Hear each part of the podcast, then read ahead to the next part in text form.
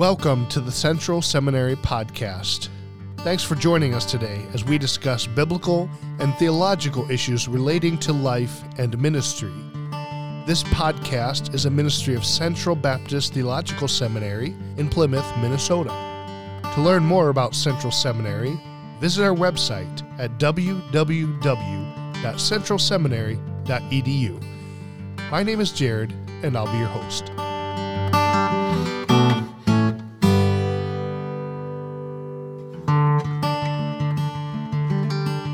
Well, here we are again on the Central Seminary podcast. Thanks for taking time to listen today. Today we have Dr. Preston Mayes with us. Dr. Mayes, welcome. Thank you. Very glad to be here. It's been a little while since you've been on, but we're excited to have you, and you're going to make up for it, right? Because we're Oh, going to I- have you on a couple times. I would certainly hope so. Okay. I Certainly hope so.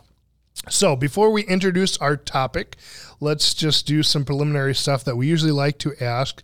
Anything that you're reading that you want to share with us? You know, I, I've kind of taken a little hiatus from reading large books. I've got a few things I'm working through, but we're working on uh, the seminary is producing a counseling textbook, and I've been given a chapter in that. So it, it is been something I've been doing a lot of research for. You know, for example, I'll do some some word studies. It's I, I've got the doctrine of sin as it's relevant to the counselor. Okay. Um, so just to dive into that, you know, just the, it, honestly, it's been kind of tricky to write that because you can turn to systematic theology texts and you can find 80 or 90 pages sometimes on the doctrine of sin. Well, I don't have 80 or 90 pages, um, and I got to give something useful to the counselor. So kind of what I did was I built it around just kind of a, a snippet of um, something that I thought was more relevant for a counselor. Samuel confronting Saul in First Samuel chapter 15 is an interesting one because, in a sense, it's not really a counseling scenario, but you've got somebody talking with somebody else about their sin, Yeah. and there's some give and take, and it's so that's been a lot of fun for me to, to work through that in in some detail. Okay. Well, we'll look forward to that coming out sometime, probably next year or two, maybe. I don't know. Yeah, I think so. date, Yeah, I think yeah, that'll be good. Well, today we're going to talk about the book of Job. And this is going to be a little different, maybe, that we're not doing an overview of the book necessarily. We have some topics. I think we have four topics that we're going to extract from the book and see what Job has to teach us about these topics. And just to give a little history, this comes off of you teaching a block course here uh, fairly recently on the book of Job and then doing a 13 week uh, Wednesday night study on the book of Job.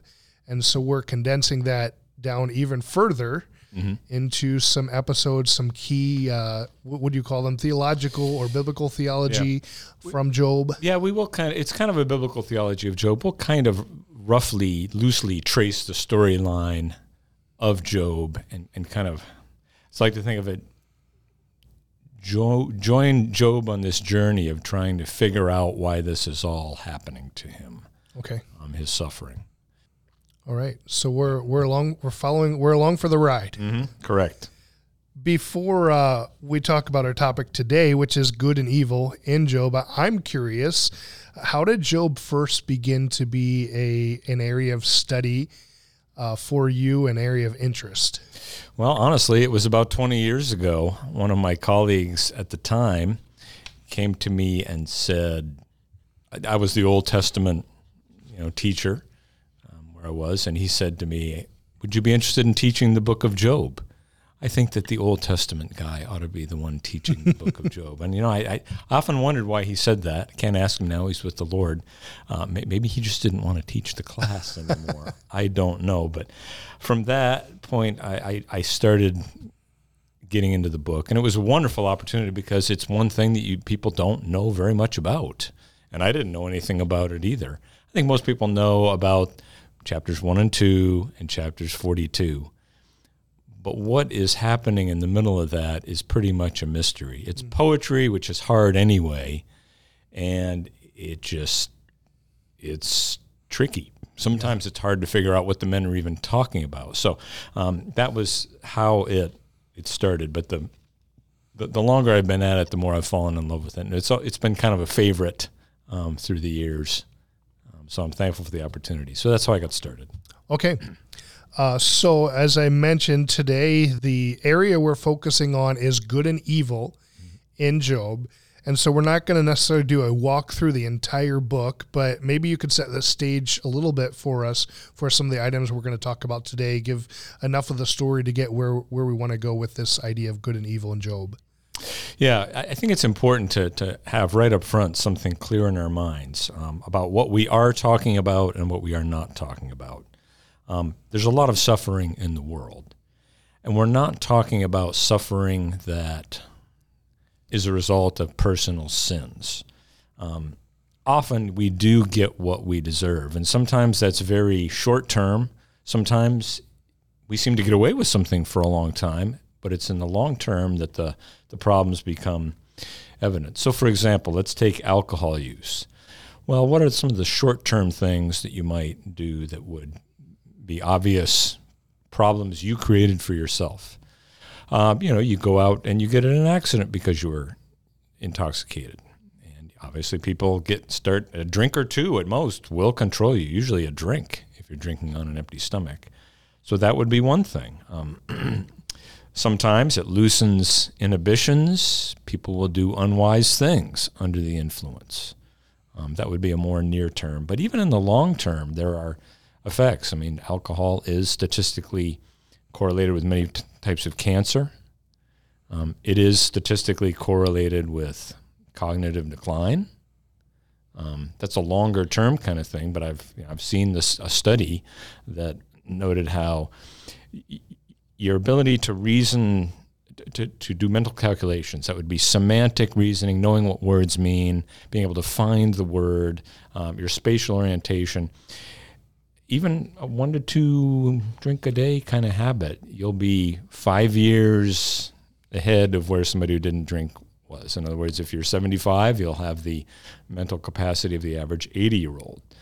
And um, so, you know, those things are obvious. So we're not talking about that um, per se. Nor are we talking about things where a person was originally a totally innocent sufferer, and yet then they did something sinful to deal with it. Um, the the kind, you know, maybe a, a, prototypical situation. Somebody has been through a very hard time. Um, they've been abused. They're a victim. It's a horrible thing it creates such pain in the life. How do you deal with all that pain? Often people turn to alcohol in that case, in which case, as a counselor, you might have two problems. Um, the person may not have sought out, sought out, any counseling until the thing blew up in their face. Mm-hmm. And so now you've got the initial issue to deal with while you're also trying to deal with whatever other effects. And of course, there's other things people might do that, that the pain would be that bad to drive them to to, to those extremes. So that, in a sense, Job will eventually be an example of that. But we're going to have to see the whole story and how that develops. He's got his own little version of trying to meet his own needs when God won't, or when he thinks God won't. Mm. Um, what we are talking about is maybe more suffering in general, or what we would consider to be undeserved suffering, when there's no obvious link to your behavior. Okay.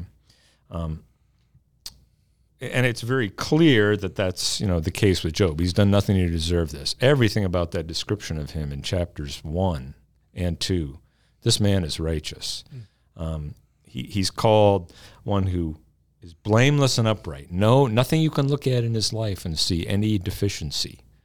He's one who fears God, so his heart attitudes are right as well. He does respect the Lord. We even see him in chapter one taking family leadership very seriously. You know, and at that point in history, um, a family would have its, you know, the father would do the priestly kind of activity, and Job is sacrificing on behalf of all of his children. He's doing it not because he knows there's anything wrong. He's just worried that they might have cursed God only in their hearts. So he thinks that one's righteousness must extend to that level, and he won't let himself get away with bad thoughts. It is truly amazing. God Himself even finally says there's nobody like Him mm. and who fears God and has nothing to do with evil. He's blameless and upright. So we know that that's true of, of Job. But Job does experience what we would call all kinds of undeserved suffering. If you think about what might happen to a person in our world, everything everything there happened to Job. You know, oftentimes sometimes people are um, impacted by acts of nature. Hurricanes strike randomly, tornadoes. Tornadoes are particularly devastating, and it's we've probably all seen the pictures how a tornado wins its way through a town. One street is the houses are turned into matchsticks, piles of bricks. The next block over, a few shingles blew off a house or something. Everything is pretty much intact. Um, well, if you're the one who's been affected by that, an act of nature raises that question for you. In Job's case, fire from God falls from heaven, um, consuming some of his some of his cattle, or uh, actually um, yeah, some of his cattle. And uh, then a great wind caused his house to collapse.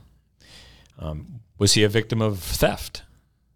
Yeah, he was. The Sabaeans and the Chaldeans stole his donkeys and his camels. And of course, he had guarded them. He had his servants there with them. Didn't matter. They got killed too. Um, how about random disease? You know, some people, have you ever asked, why do some people suffer these horrible, debilitating diseases? Mm childhood cancers. Just doesn't seem right. Yeah. You know, the, the person has their whole lives in front of them, and then this has happened. Or even if you don't have that, how about type 1 diabetes? Or maybe somebody who lives in Africa, from what I've been told, the likelihood of them getting malaria is pretty close to 100%. Um, we don't get that here. It, you know, it's, it's suffering, and all this against the backdrop of other types of suffering that happen. Um, if you're in a country that has been devastated by senseless wars, where two power hungry factions, neither of which probably has the moral high side, is anybody that we'd really want to, we'd really think has the moral high ground. That creates suffering for those who are not going to benefit from any change in power. It's just going to be a different set of oppressors. So, all of those kinds of things um, are, are, what we are talking about um, in the book. So those kinds of suffering for which it's just random suffering. Mm-hmm. So we have there's suffering for you know the results of your sin. Mm-hmm. There's suffering for maybe you've lived a fairly righteous life and you you know you commit a sin and there's consequences for that. Uh, we're, we're not talking about that. You've labeled it, and I don't know if it's original with you, undeserved suffering. Mm-hmm. Uh, I'm curious, is that uh, that contested at all in the commentaries and those who deal with Job, whether he was truly a righteous man? Has has that been an issue of conflict, or is that pretty well accepted? I, I think it's pretty much accepted that he is a righteous man. Um, just the way he's described in chapter one, um, in and of itself, um, is makes it pretty clear. It's rare for a biblical character to be described in such stark terms. It, the redundancy in there telling you that this man is righteous.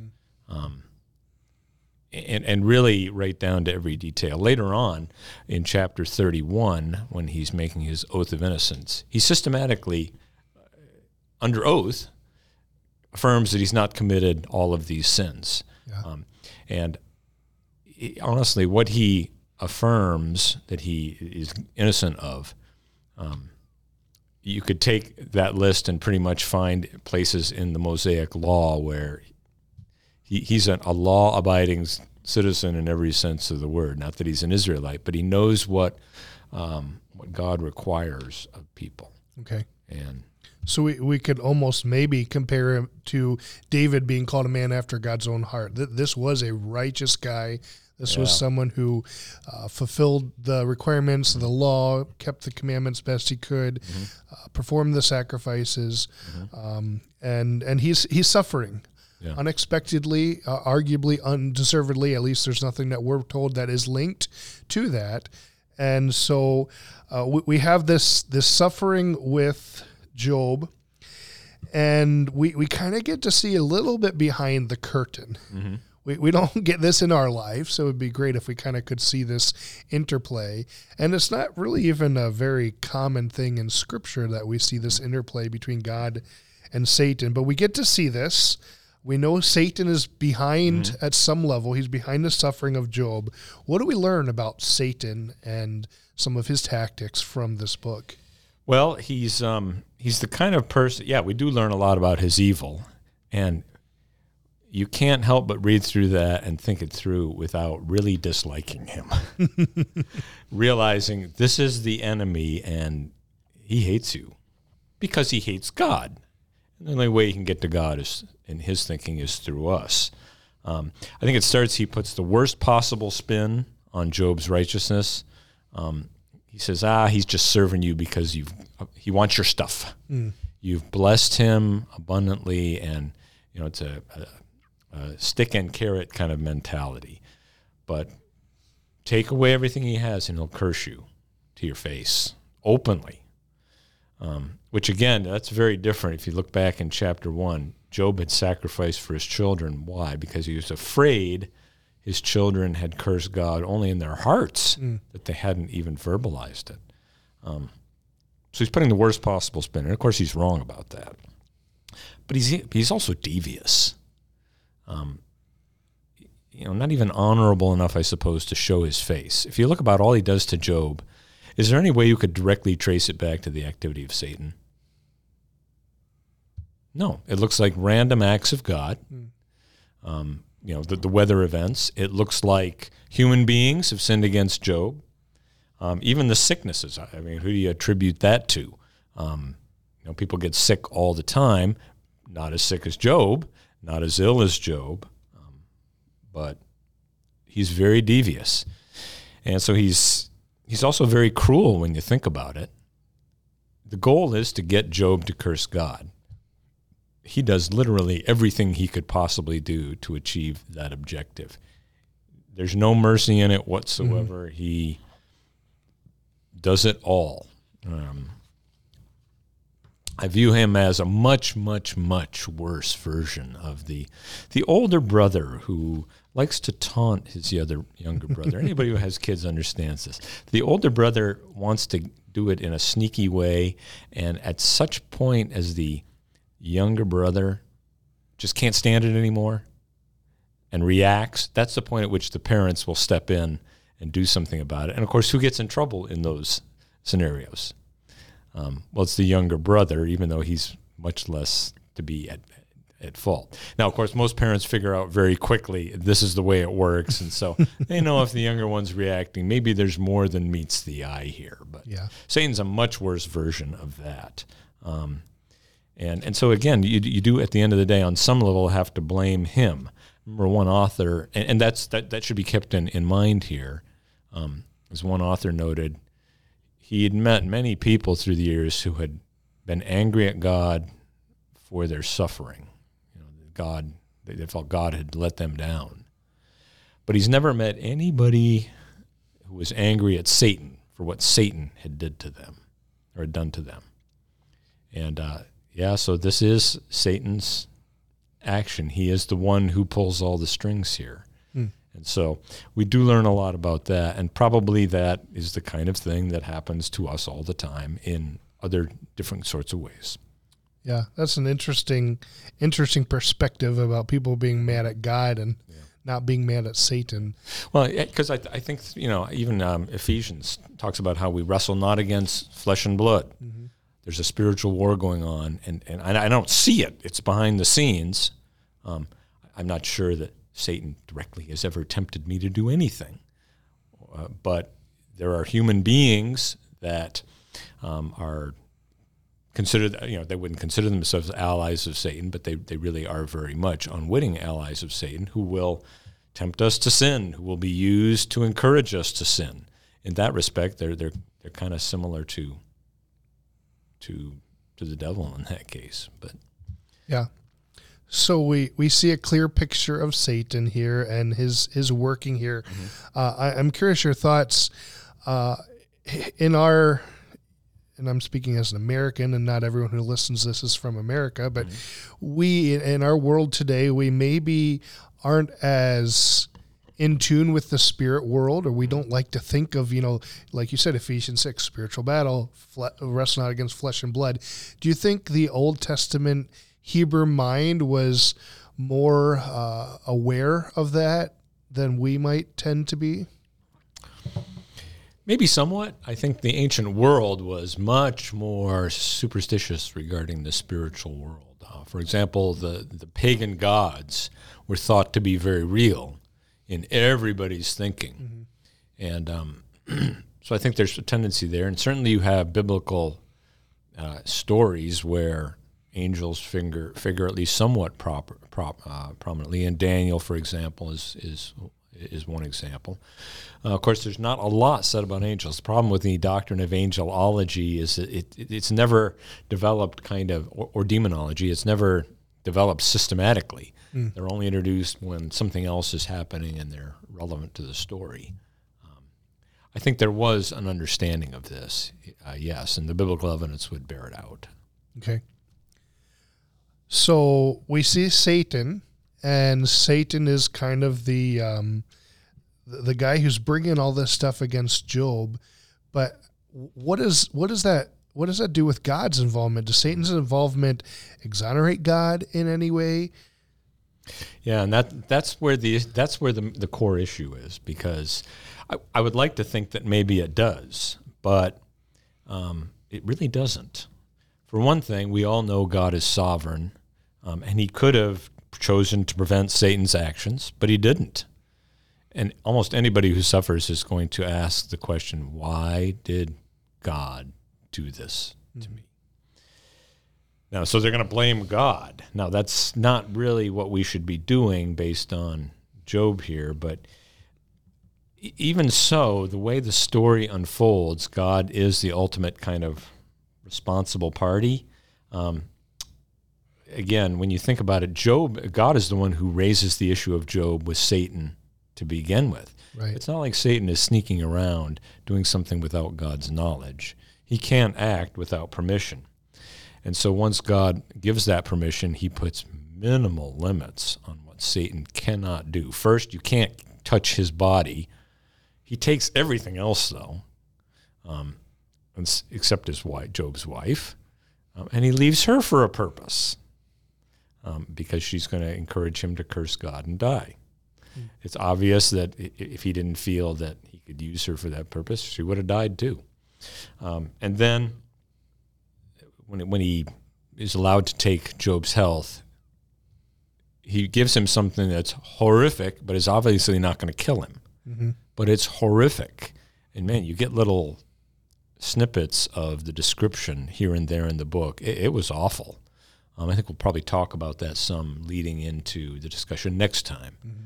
Uh, to, to, really, but I, although I'm sure we can, we would not, we would guess, yeah, it was pretty excruciating. It, really was. Um, so all of that seems unfair to us. We feel that somebody like Job, who is as righteous as he is, shouldn't he be given a little bit of a break? Doesn't mm-hmm. God kind of owe him something? Mm. And this is a temptation we all face, I think. I, have talked to people who have gone through significant amounts of suffering who would have given you the right textbook answer. They would have said, yes, even good people can suffer. But what happens when the suffering ha- occurs to you and you understand just how bad this really is? Most of us don't until we've actually been there. Mm. Um, to, to, see the, the, the raw pain of the emotions that just won't go away. It's so pervasive in your life, it's taken hold, and, you're miserable. And you'd do anything for some relief, even a moment of relief, and you just can't find it. Um, so we feel, you know, when you're in that kind of situation, um, all of a sudden you do start to think, yeah, God, you should have treated me differently. Mm. And the temptation is if that's the way you're going to treat me, then yeah, where it goes from there could be um, any different direction. So th- that's kind of what Job is going to end up doing to a degree, but we all would do that as well. And I think beyond those implications of of God's control, God Himself takes direct responsibility for what's happening to Job. Um, after the first round, um, God says to Satan that Job holds fast his integrity, though you incited me against him without cause. So, interesting little Hebrew construction there. The, the subject is Satan, but the verb, the object, would be involved in that action as kind of a secondary actor. So that's the the hiphil verb, and I would interpret it that way there. So Satan is the main actor, but God was involved, mm. and God says, "Yeah, if I hadn't if I hadn't allowed it, none of it would have happened." So that brings us right back to the problem of God. How can you allow this? Um, um, and again, there's never there's never a thought in the book as well to blame it all on Satan and leave it at that. Mm-hmm. All of the issues are with God, and God is the one who ultimately um, will answer Job. God is the one who will ultimately restore Job. Um, and, and God does, in his speech with Job, talk much about how he manages um, the, the universe, really, but more specifically, the human race. Yeah. So it, that is the answer that we need to come up with. Um, so no, it doesn't. We, we need to understand Satan. We need to recognize when I sin. Ooh, look at who I'm following and look at what his intentions are. But at the same time, realize, okay, that's I can't just blame this on Satan, and I certainly can't blame it on Satan. Ultimately, with somebody who's suffering and wants an answer to this question. Yeah, and and this you know it really goes against how we like to mm-hmm. think or expect that life ought to go. You know, mm-hmm. we like to you know almost like a, a chip in, chip out. You know, mm-hmm. we we are good, and so life yep. goes well, and we you know do what we're supposed to do. We obey the laws, obey the mm-hmm. rules, and everything's going to work out. Almost like in a, a Proverbs type you know mentality. And sometimes we we don't have a category for when it doesn't go that way. Mm-hmm. and that's you know we'll get into in the future. That's kind of where we see some of his friends going well you, you must have done something. Exactly. They do. And and realistically we do fall into the same pattern of thinking. If you look at job uh, his initial response is to say the right thing in chapter 2 mm-hmm. um, know, the Lord gave, the Lord takes away. Blessed be the name of the Lord. He even rebukes his wife um, when she tries to encourage him to curse God and die. But um, when we get to the, and I think that's that's our. If we have some Christian maturity, some Christian background, I think that's probably going to be our usual response. We'll kind of default to the theology that we know, and we'll say the right thing. But what happens when the pain doesn't go away and the situation isn't getting any better? I think we'll then be at the same point Job um, was that. If you want to read, I, have nominated Job 3 as probably the most depressing chapter in the Bible for this reason. The first 19 or 20 verses are, are simply Job wishing he were dead mm. in a systematic way. I wish I had never been conceived of and brought into the universe. But from there, but he was. He knows he was conceived, and then he wishes, well, I wish my parents had I'd been either stillborn or I wasn't stillborn, but maybe they would have abandoned me. I would have preferred that. And it's just bad enough for Job. But as, as often happens when you're suffering, you then become more sensitized to other people's suffering. You can truly empathize. And so Job seems to think or seems to see, wow, I know what I'm experiencing. And now I know there are other people experiencing the same thing. So he ends up in chapter three asking, well, why is life given to me, given to those people just like me who suffer unbearably? Um, and, and, we can end up wishing we were never born. Sadly, some people will commit suicide. Uh, most of them will, will hold in there, hang in there, but they'll end up wanting nothing to do with God. They'll answer the question, either God they'll say either God doesn't exist or if he does exist, I don't want that version of him, so I'm just going to live life on my own. Hmm. Yeah. So how does the book of Job contradict our modern way of thinking when it comes to the existence of evil. We talked about that a little bit, but in, in your notes, you have some uh, truths which you talk about that that we have trouble to reconcile yeah. in our human thinking. Can you talk yeah. with us about that? Sure. I mean, I think everybody who's who's aware of Christian theology would agree with these things without hesitation. God is good. Number two, God is all powerful. And number three, evil exists in the universe.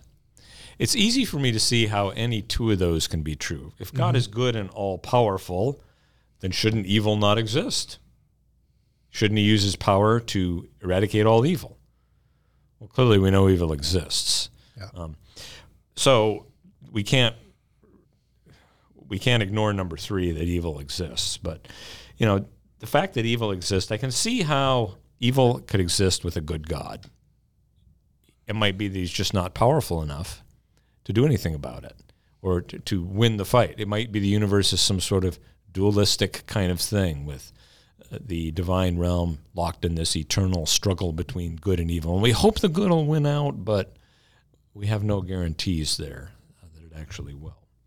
Um, of course, if God is all powerful and evil does exist, he might just be kind of sinister, um, treating us like some sort of rats in the laboratory mm. to be mm. poked at to see what we would do. You know, the the, the unethical experiment um, being run on people that, that you know, every once in a while you'll hear a, a, you'll read a newspaper article, you hear a podcast talking through some experiment with, that was done in the past, and you just kind of cringe at, at some of the ethics of some of what was done.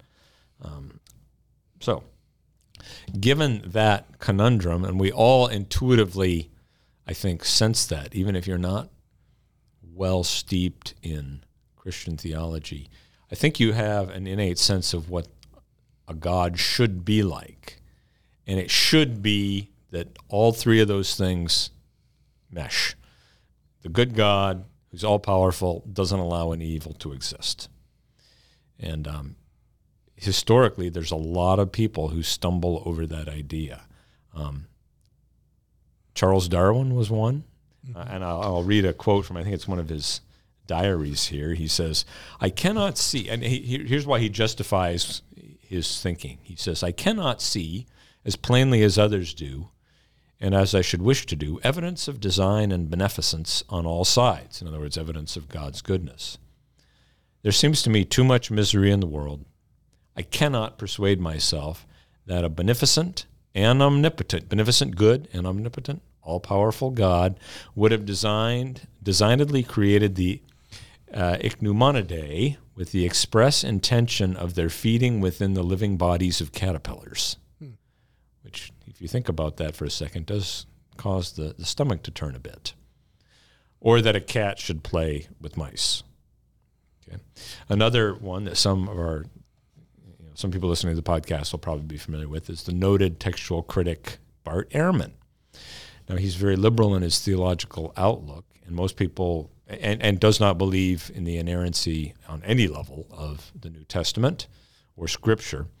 And we might think that he, he, he got tripped up on just the idea that the Bible makes errors, but that's not really what happened. In his book, God's Problem, he explains why he apostatized uh, apostatized, and it was over this question. He says very plainly, "This is the reason I lost my faith. I just, um, it, I, I questioned the whole thing because of human suffering." Um, one of my, I wouldn't say it's my favorite example, but it's it's the most shocking example, I guess, is the British actor Stephen Fry, who's a noted um, atheist.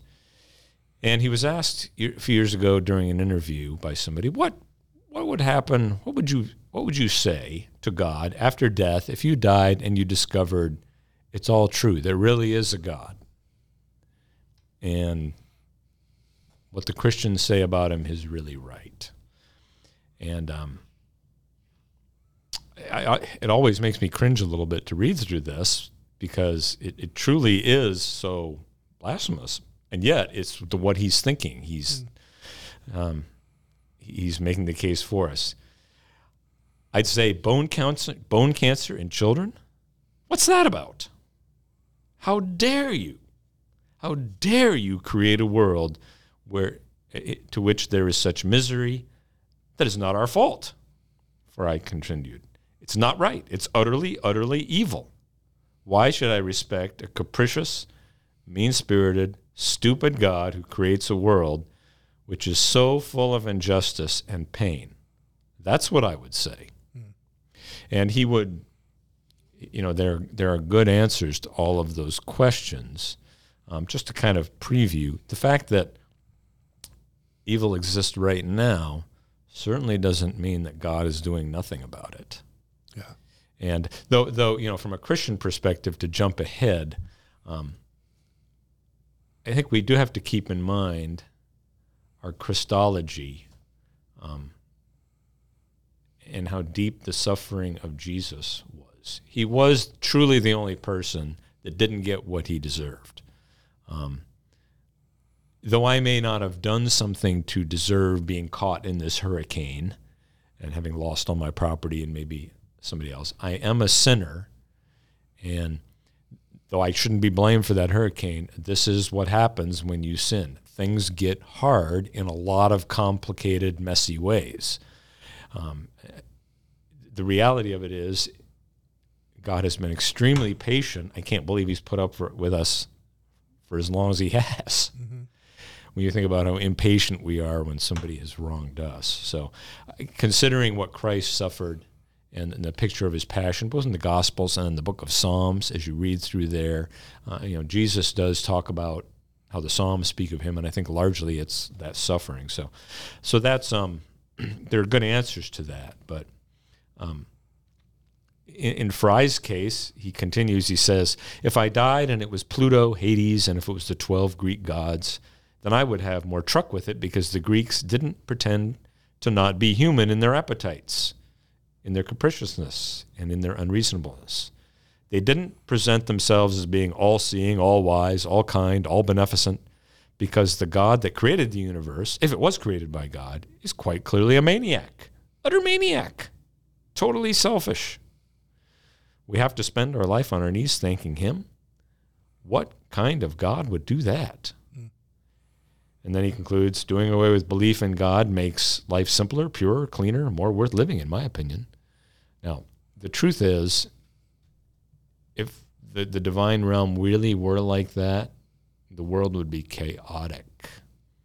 Satan is the one who would be pulling the strings totally unhindered, un- unhindered and unfettered. What do you think it would like be like?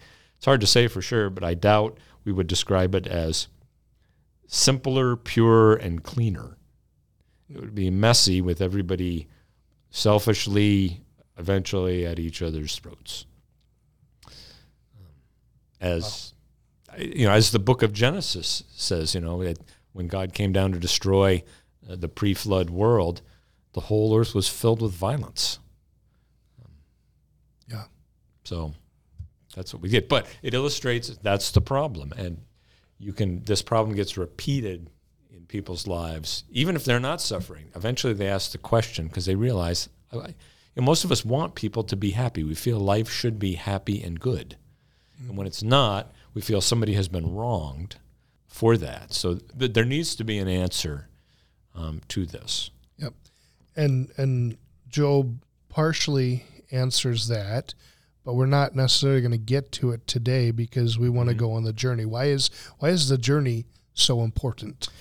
Yeah, the journey is important because Job well, it's kind of hard to to trace a a very very consistent line of thinking in Job about God and his relationship to its evil to evil because he had this theology that he thought worked. And now he discovers it doesn't work. Mm. And he doesn't know what is going to replace that. Um, so it, it, really does become a theological struggle for him as well. Um, now, he doesn't turn to paganism that would be the Stephen Fry answer, or the ancient Near Eastern pagan religions, such as you have in Egypt or in Mesopotamia, or even in Greece or Rome with this divine pantheon of gods. Um, that actually does explain humanity quite well. Um, you know, if you've ever read much of the stories of of the ancient gods, it's a very interesting read because they're portrayed like what I would call a family of very naughty superheroes who are always jockeying for power. Now, they're not omnipotent, but they have certain types of powers, mm-hmm. And they're always kind of in conflict with each other. And that conflict is supposed to be reflected in, in the in the way the the world operates. And you see that in in um, in Scripture occasionally. There's one battle against, I believe it's the Aramaeans. I believe so, where Israel wins the battle. And the first recourse of the Aramaeans to explain that as well, their gods are the gods of the the hills. Mm. We tried to fight them in the hills, and their gods are more powerful there. Well, next time we'll fight them on the plain. And so that's what they do. They engage the battle on the plain, and Israel wins the battle at that point as well. So the gods are, they have power over a realm, but there's this jockeying for position. So yeah. it, it's not, I don't know that I would say, it is somewhat dualistic maybe, but it's more about all these gods over a certain realm that um, do that. And of course, Job never turns to that answer, but he still has to come up with an answer to make sense of this all from within a monotheistic perspective. And I think everybody is on that journey one way or the other. You're going to turn to the agnostic atheist answer, or you're going to start to reconceptualize, reconceptualize God in your thinking and view him in certain ways. You might still think that he, okay, maybe he exists, but I just don't want anything to do with him um, kind of a, a, refusal to think about it much. I'll just live out the rest of my life. I don't want anything to do with him if that's what he's going to do to me. So that theological struggle we need to understand.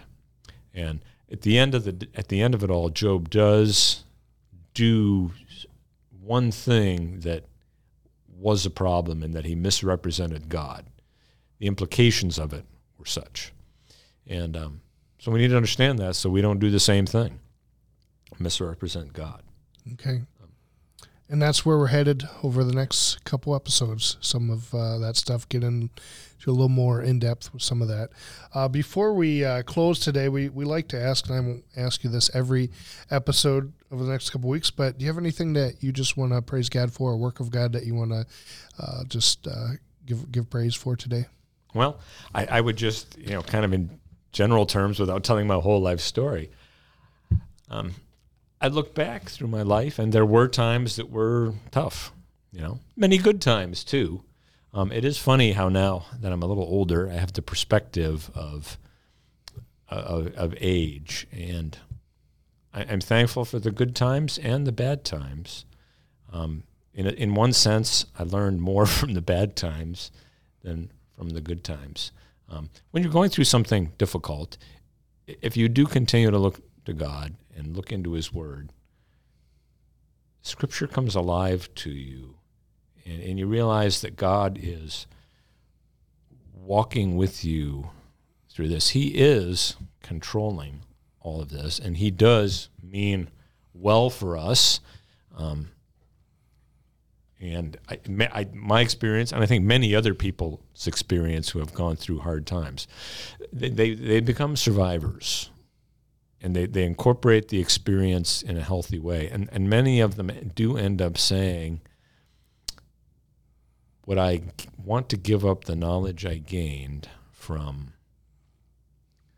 from that experience? Mm. And they say, I, I remember it was hard, but I wouldn't want to give up that knowledge because I, I learned something of God in the process. And I think that's what Job ultimately says about all of his his sufferings along the way. Mm. So I, I, just thank the Lord for my own version of that. And I've talked to many people who have gone through some hard experience. It was hard at the time, but I've talked to them years after the fact, and the sharpness of the pain is over. They, they didn't turn their back on the Lord. They're still serving Him, and and actually, He's more of a He's their God. He's the Holy One to worship, and yet He was the trusted confidant with you the whole way. Mm-hmm. And that's what we want to try to get people um, by God's grace to to see walk with them through that journey, um, to try to help them without without just trying to wave a magic wand and make it better. You you if you're like me, you're you know you want to fix things. we'll, we'll, we'll identify a problem, do two things, and the problem will be over. Solve it right away. With a lot of suffering issues, that's just not the way it's going to work. Yeah. All right. Well, thanks for giving us the start of uh, of an introduction and study of Job, and we'll look forward to having you on in the future for a couple more episodes. Okay, great. I look forward to it. Um, and thanks again for the invite. Next time on the Central Seminary Podcast. God is transcendent, so you can't understand him. Just trust me then. well, wait a second. Do you think we can learn anything about our theology and how we do theology from what we see them practicing? So it's the ancient wisdom idea. They're doing some things they probably shouldn't. And that's an area we need to be careful not to give false hope. The, the old idea that many good theological truths need to be held in tension. How can we apply this maybe to some scenarios or specifics in our lives? And he seems to think that it should explain the way God manages the world. What are some of the best resources that come to mind that you've used or read? Retribution theology. The idea that you inevitably reap what you sow. And someone comes to us and say, well, I had this experience and, and God told me, or I better be careful what I promise people God will or will not do for me. Look for our next episode on the Central Seminary Podcast.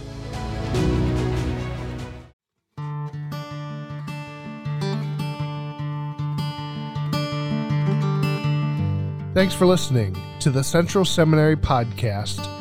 Our mission at Central Seminary is to assist New Testament churches in equipping spiritual leaders for Christ exalting biblical ministry. Since its founding in 1956, Central Seminary has sought to provide serious students of God's Word with robust theological education as they prepare for ministry. We have many graduates around the world who are serving in countless ways to spread the gospel and proclaim the name of Jesus Christ. Find out more at our website, centralseminary.edu.